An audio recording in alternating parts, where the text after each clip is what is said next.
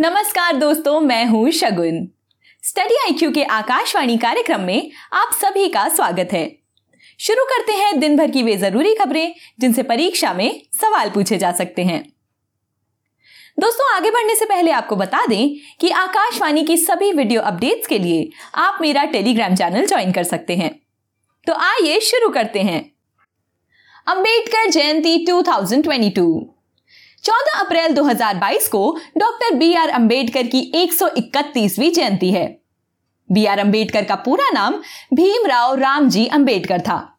वे एक भारतीय विधिवेत्ता, अर्थशास्त्री, राजनीतिज्ञ और समाज सुधारक थे। उनका जन्म 14 अप्रैल अठारह सौ इक्यानवे को तत्कालीन मध्य प्रांत के महू छावनी, यानी वर्तमान मध्य प्रदेश में महार जाति के एक गरीब परिवार में हुआ था। उन्होंने जीवन भर अछूतों और सामाजिक रूप से पिछड़े वर्गों के अधिकारों के लिए लड़ाई लड़ी। हिंदू धर्म में विद्यमान अस्पृश्यता के सिद्धांत से व्यथित होकर अक्टूबर 1956 में उन्होंने हिंदू धर्म को त्याग कर नागपुर में बौद्ध धर्म ग्रहण कर लिया। 6 दिसंबर 1956 को उनकी मृत्यु हो गई। इस दिन को महापरिनिर्वाण दिवस के रूप में मनाया जाता है। बाबा साहेब को भारतीय संविधान के पिता, यानी father of the Indian constitution कहा जाता है। ये संविधान निर्माण की प्रारूप समिति के अध्यक्ष थे। वे स्वतंत्र भारत के पहले कानून और न्याय मंत्री बने। हिंदू कोड बिल पर मतभेद को लेकर इन्होंने वर्ष 1951 में कैबिनेट से इस्तीफा दे दिया। उन्होंने 1930 से 1932 तक लंदन में आयोजित तीनों गोलमेज सम्मेलनों में भाग लिया। 1932 में उन्होंने पूना पैक्ट पर हस्ताक्षर किए, जिसके कारण वंचित वर्गों के लिए अलग निर्वाचक मंडल बनाने के विचार को हटा दिया गया। 1923 में उन्होंने बहिष्कृत हितकारिणी सभा की स्थापना की, जो दलितों की शिक्षा और संस्कृति को बढ़ाने के लिए थी। डॉक्टर भीमराव अंबेडकर को 31 मार्च 1990 को मरणोपरांत सर्वोच्च नागरिक सम्मान भारत रत्न से सम्मानित किया गया। आइए बढ़ते हैं अगली खबर की ओर।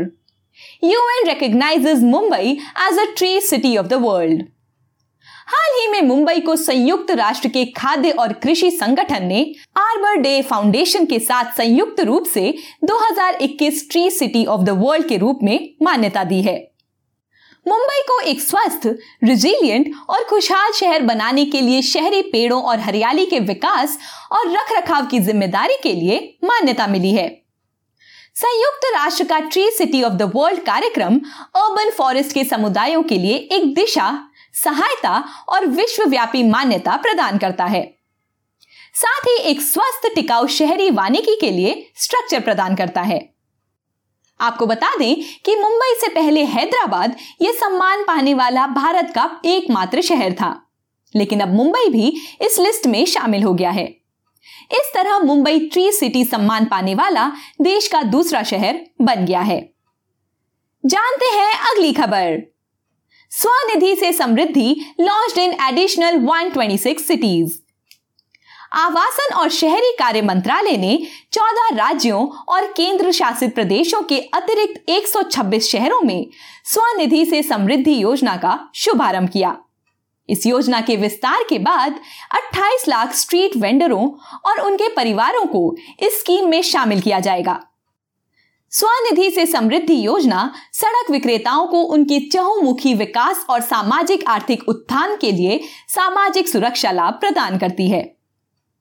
स्वनिधि से समृद्धि, पीएम स्वनिधि की एक अतिरिक्त योजना है, जिसमें लगभग 35 लाख स्ट्रीट वेंडर और उनके परिवार को शामिल किया गया था।